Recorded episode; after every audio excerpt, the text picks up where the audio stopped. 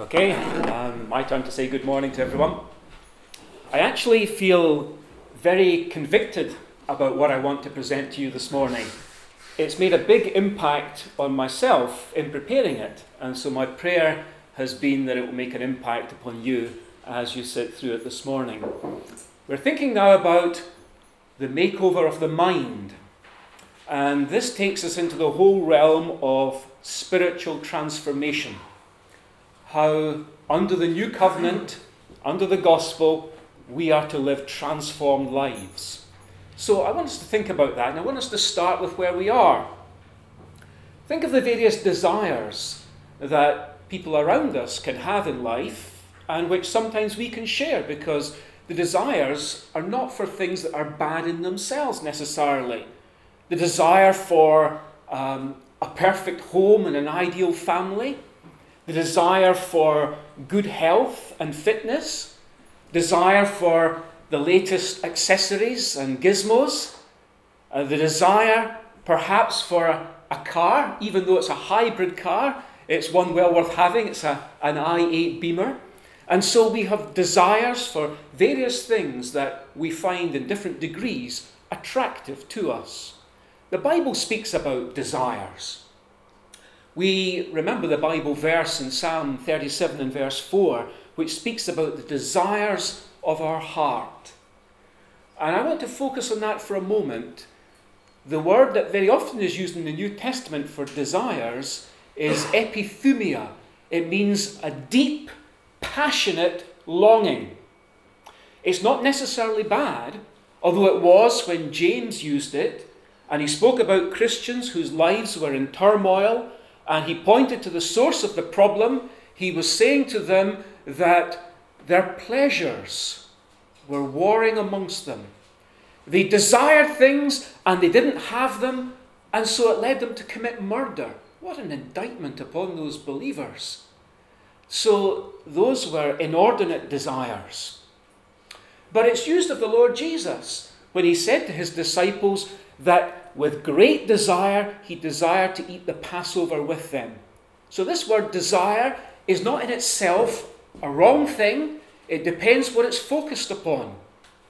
Now, Peter, in his writings, eight times he uses this word for desire. We know one of Peter's favourite words is precious. He writes about precious things. But I think before we can share the sense of preciousness in the things Peter writes about, we need to have the right attitude to these desires. Because Peter writes about us not being conformed to the former lusts or desires. The word lust is the word for this deep desire. By the way, can I just say, I see many of you taking notes. All the slides can be given to you later. Uh, if it frees you up from slavishly writing everything down, that's a help to you, I trust but uh, we'll look at these things later also. Peter went on to say, abstain from fleshly lusts that war against the soul. And then he says that we are not to live the rest of our time for the lusts of men, but for the will of God. And then he speaks about how, through God's promises, we have become sharers of the divine nature having escaped from the corruption that's in the world through lust. Lust is this word for a strong, passionate desire. And these were wrong desires that Peter was writing to the believers about. And we want to think about where our desires are pointed at today. Desire takes us to our, our motivation.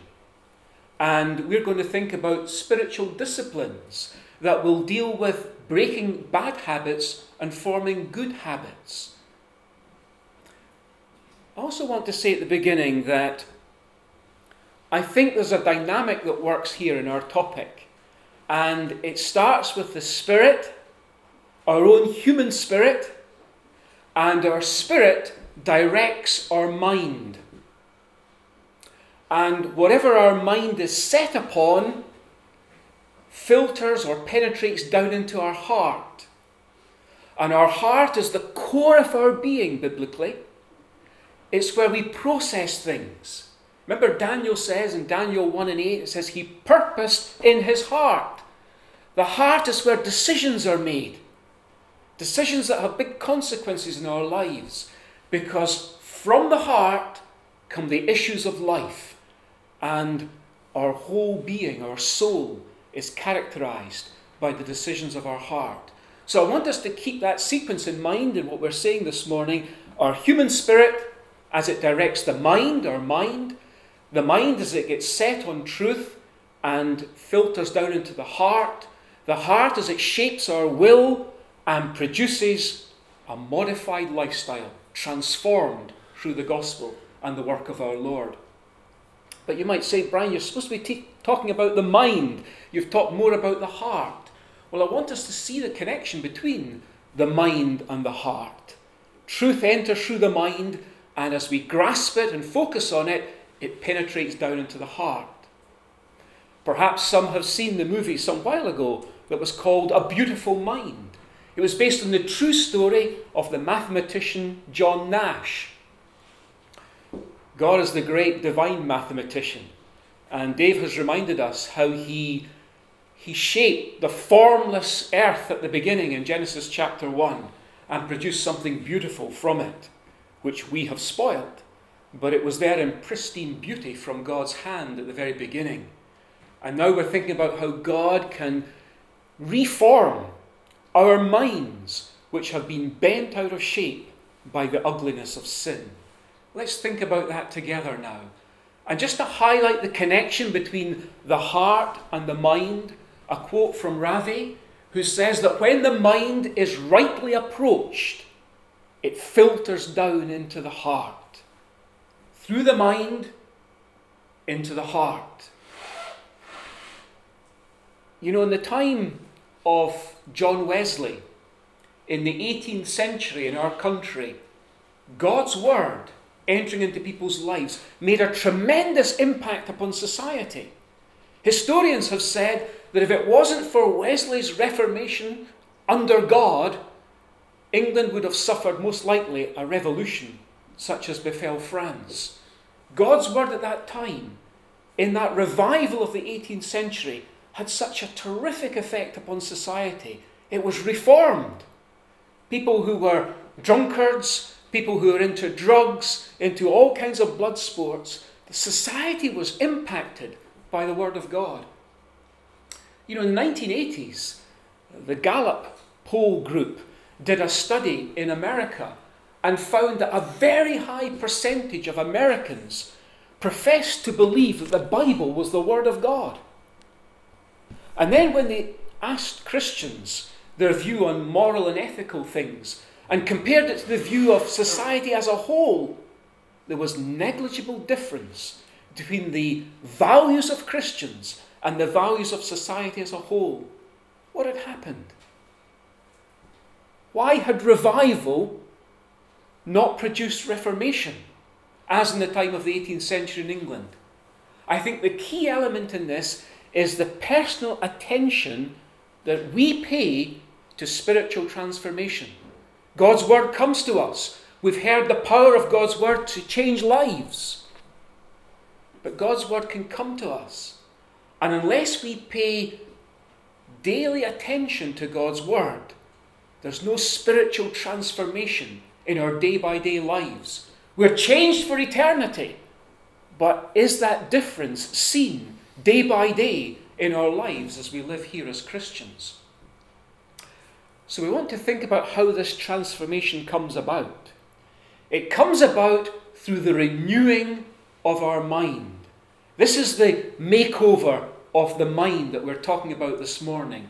Perhaps in our terminology, we would talk about rebooting our head. It's the renewing of the mind. And there are four great New Testament Bible texts that speak about the renewing of the mind. Here's the first of them in Romans chapter 12. Romans 12 and verse 2 speaks about the renewing of our mind. Don't be conformed to this world, but be transformed by the renewing of your mind, so that you may prove what the will of God is, that which is good and acceptable and perfect. you know, if we don't work at the renewing of our mind, then the default position is we will not be transformed. And an untransformed life is a poor testimony. It means we'll think like the world around us, not distinctively as Christians, but like the world around us. And instinctively and brainlessly, we will like what society as a whole likes, whether it's on Facebook or whatever. If we don't put our brains in gear, if we don't have our minds renewed, we will like what the world likes. But we are to be different. We're not to be conformed to the world. David's brought before us the concept of a mould, and here it is in this Bible verse in Romans 12. We're not to allow the world to squeeze us into its mould, but we are to be transformed by the renewing of our mind. That is, by having our our perceptions, our values adjusted by what we read in God's Word day by day. We've heard about how this transformation, the word that's used here in Romans 12, is the word metamorphosis. It is that remarkable change from the caterpillar into the butterfly. It's also the word that's used to describe what happened to our Lord in Matthew chapter 17 on the Mount of Transfiguration when he was transfigured before them. That's the same word, transformed. Talk about from darkness to light.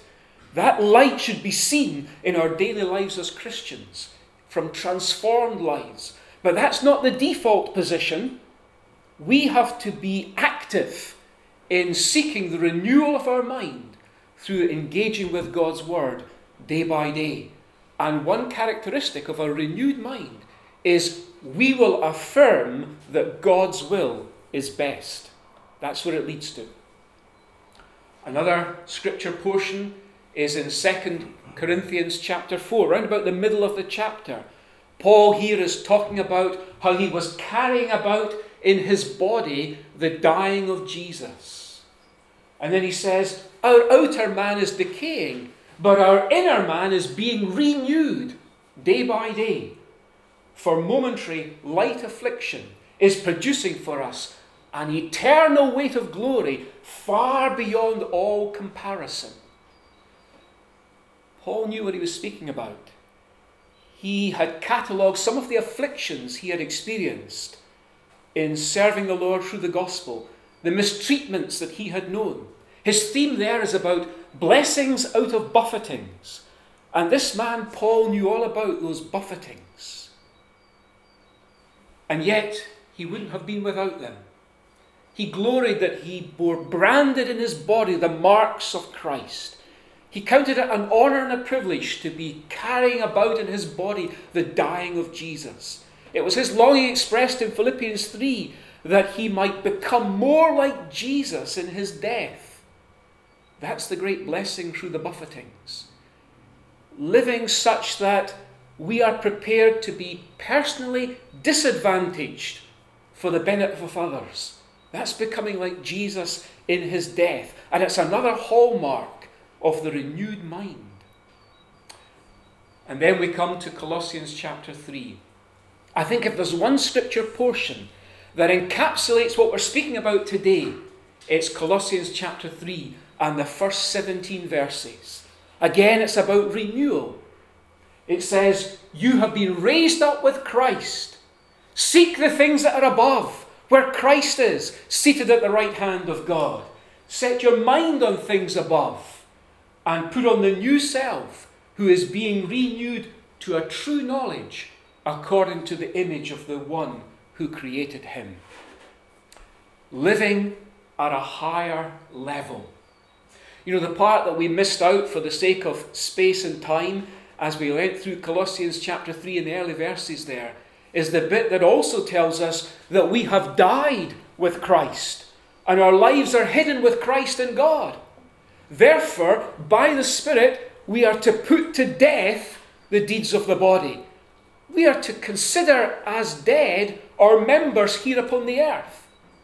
And Paul identifies what they are immorality, impurity, passion, evil desire, greed, which is idolatry, These things have to be put away from our lives as we put on the new self, which is being renewed unto a true knowledge after the image of the one who created him. That transformation is to be seen in our lives day by day. The last, the fourth reference to renewal in the New Testament scriptures, again, it's us being renewed in the spirit of our mind. It's the makeover of the mind. Takes us to Ephesians chapter 4. Again, about halfway through the chapter, we'll break in. And here Paul is saying, Walk no longer just as the Gentiles, in the futility of their mind, being darkened in their understanding, excluded or alienated from the life of God, and with their hardness of heart, they've given themselves over to sensuality. He says, But you did not learn Christ in that way.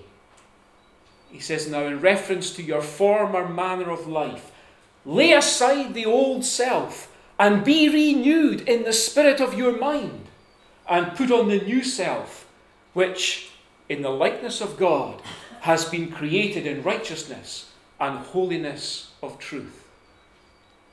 You see, there's a two way activity that's required of us here. We've got to forsake the old futile ways. We've got to lay aside the old self. And we've got to learn Christ as a replacement. We've got to put on the new self. Out with the old and in with the new.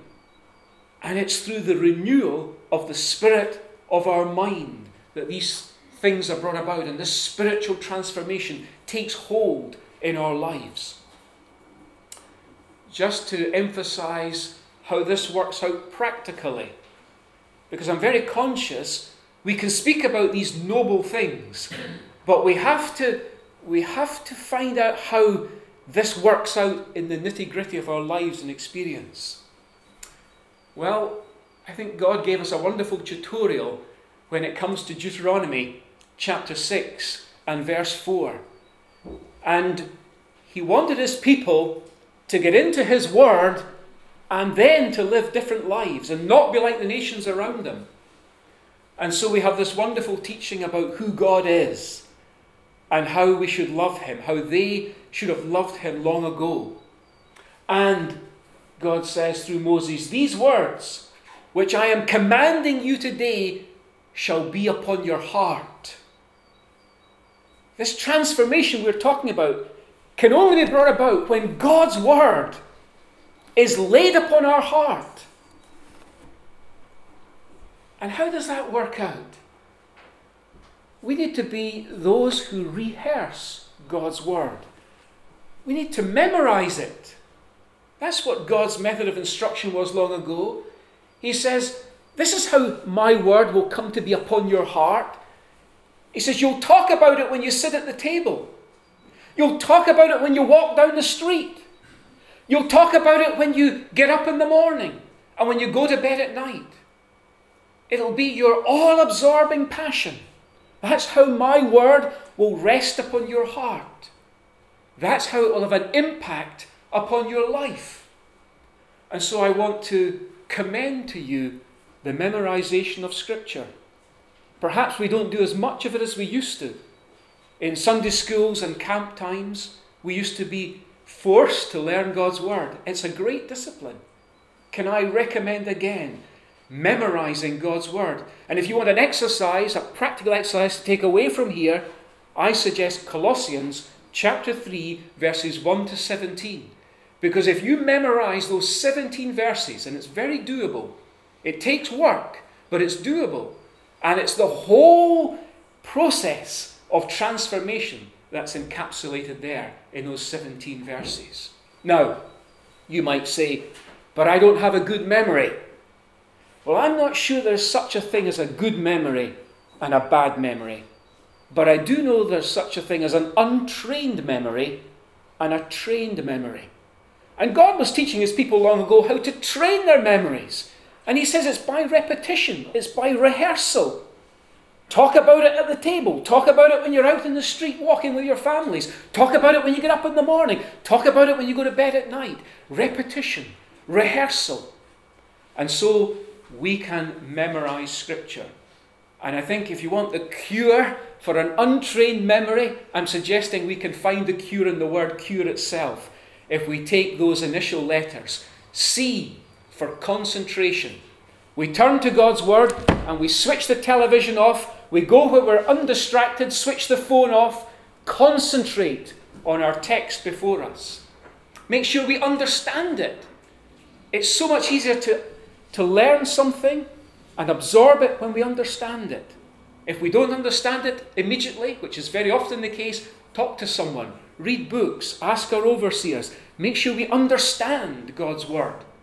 And then it's all about repetition from then on, repeating it until it's in our memory. The Lord had Scripture in his mind. There's no shortcut.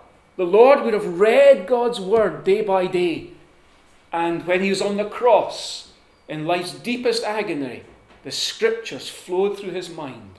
When we're in crisis, we need the Scriptures to be in our minds. They'll only be in our minds if we've concentrated, understood them, and repeated and repeated until they're there, absorbed, filtering down into our heart. When I was in school, it was long enough ago for us to have the three R's drummed into us. And that's not very educational to start with because they aren't three R's, are they? Unless phonetically, of course. But I want to give you the four R's this morning, and they do all begin with R. And it's revelation, and it's revival, and it's renewal, and it's reformation. And I believe they work in that order as the four R's. And that engages our human spirit, and our mind, and our heart, and our soul in sequence. And it's through the exercise of Christian spiritual disciplines. There's no rocket science here. These are simple things, but they do require us getting down to them and really making them a feature of our lives. We allow God to communicate to us. That happens when we read His Word. And because God's Word is living and active, that of itself brings revival to us.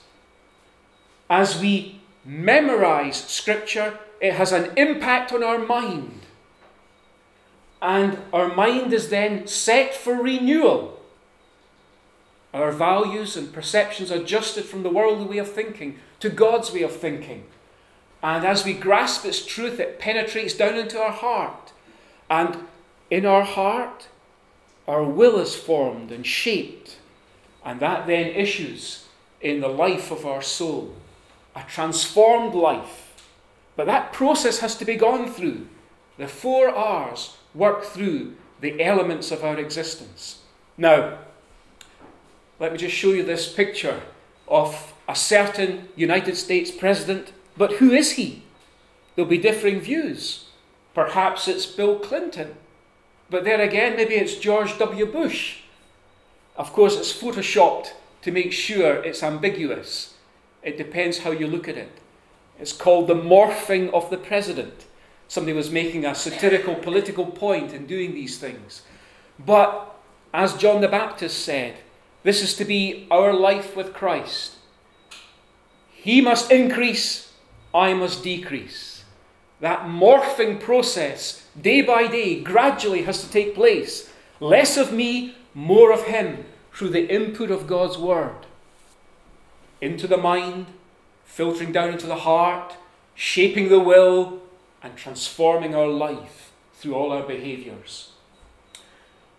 You see, the elements of our corrupted character have to be exchanged for the elements of the character of Christ.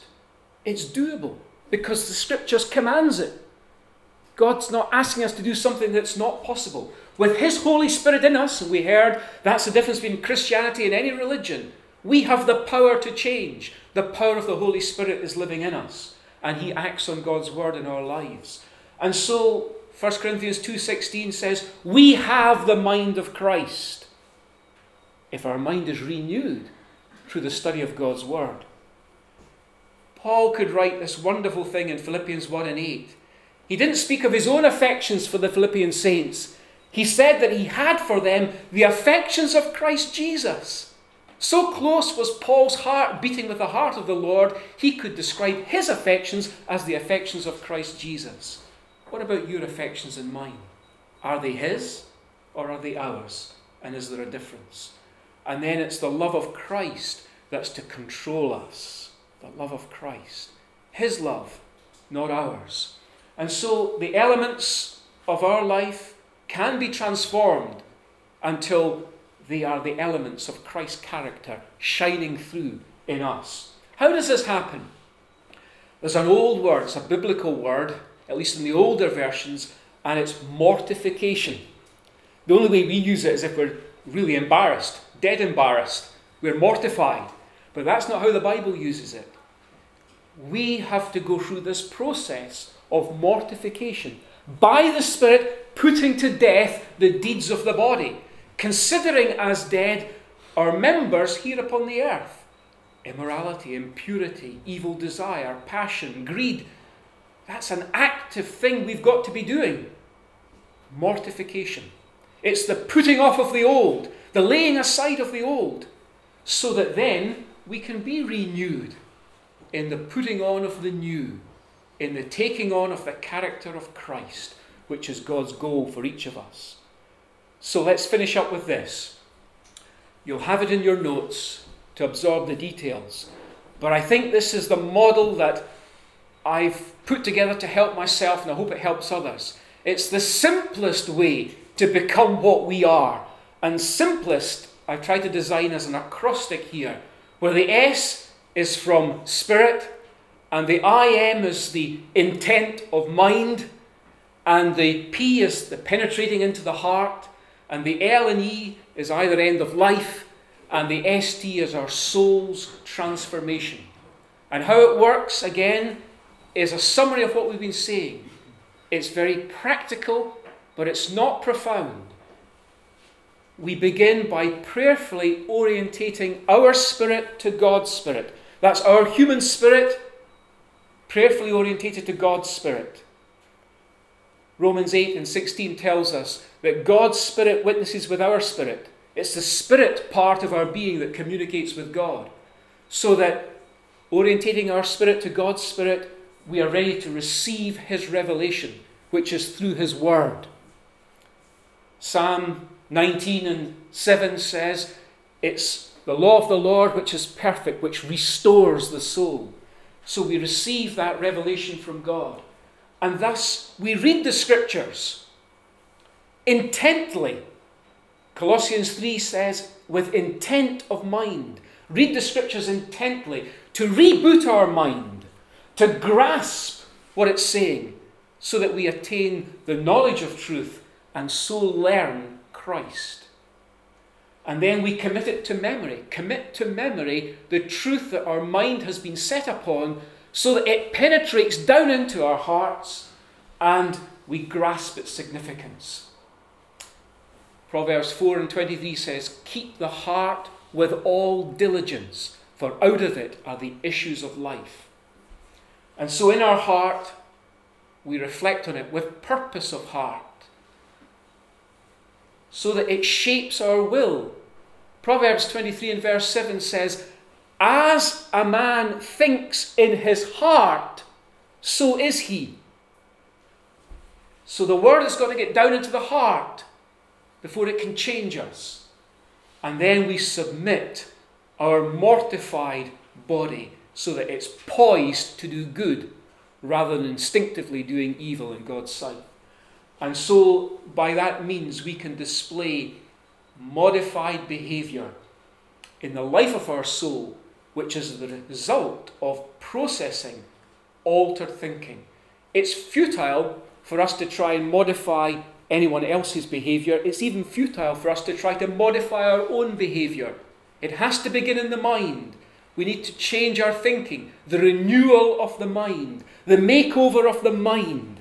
If that is renewed and it penetrates into the heart, it's the heart that shapes our will and allows our behavior to be modified. May we find the simplest way to become what we are. Thank you so much for listening.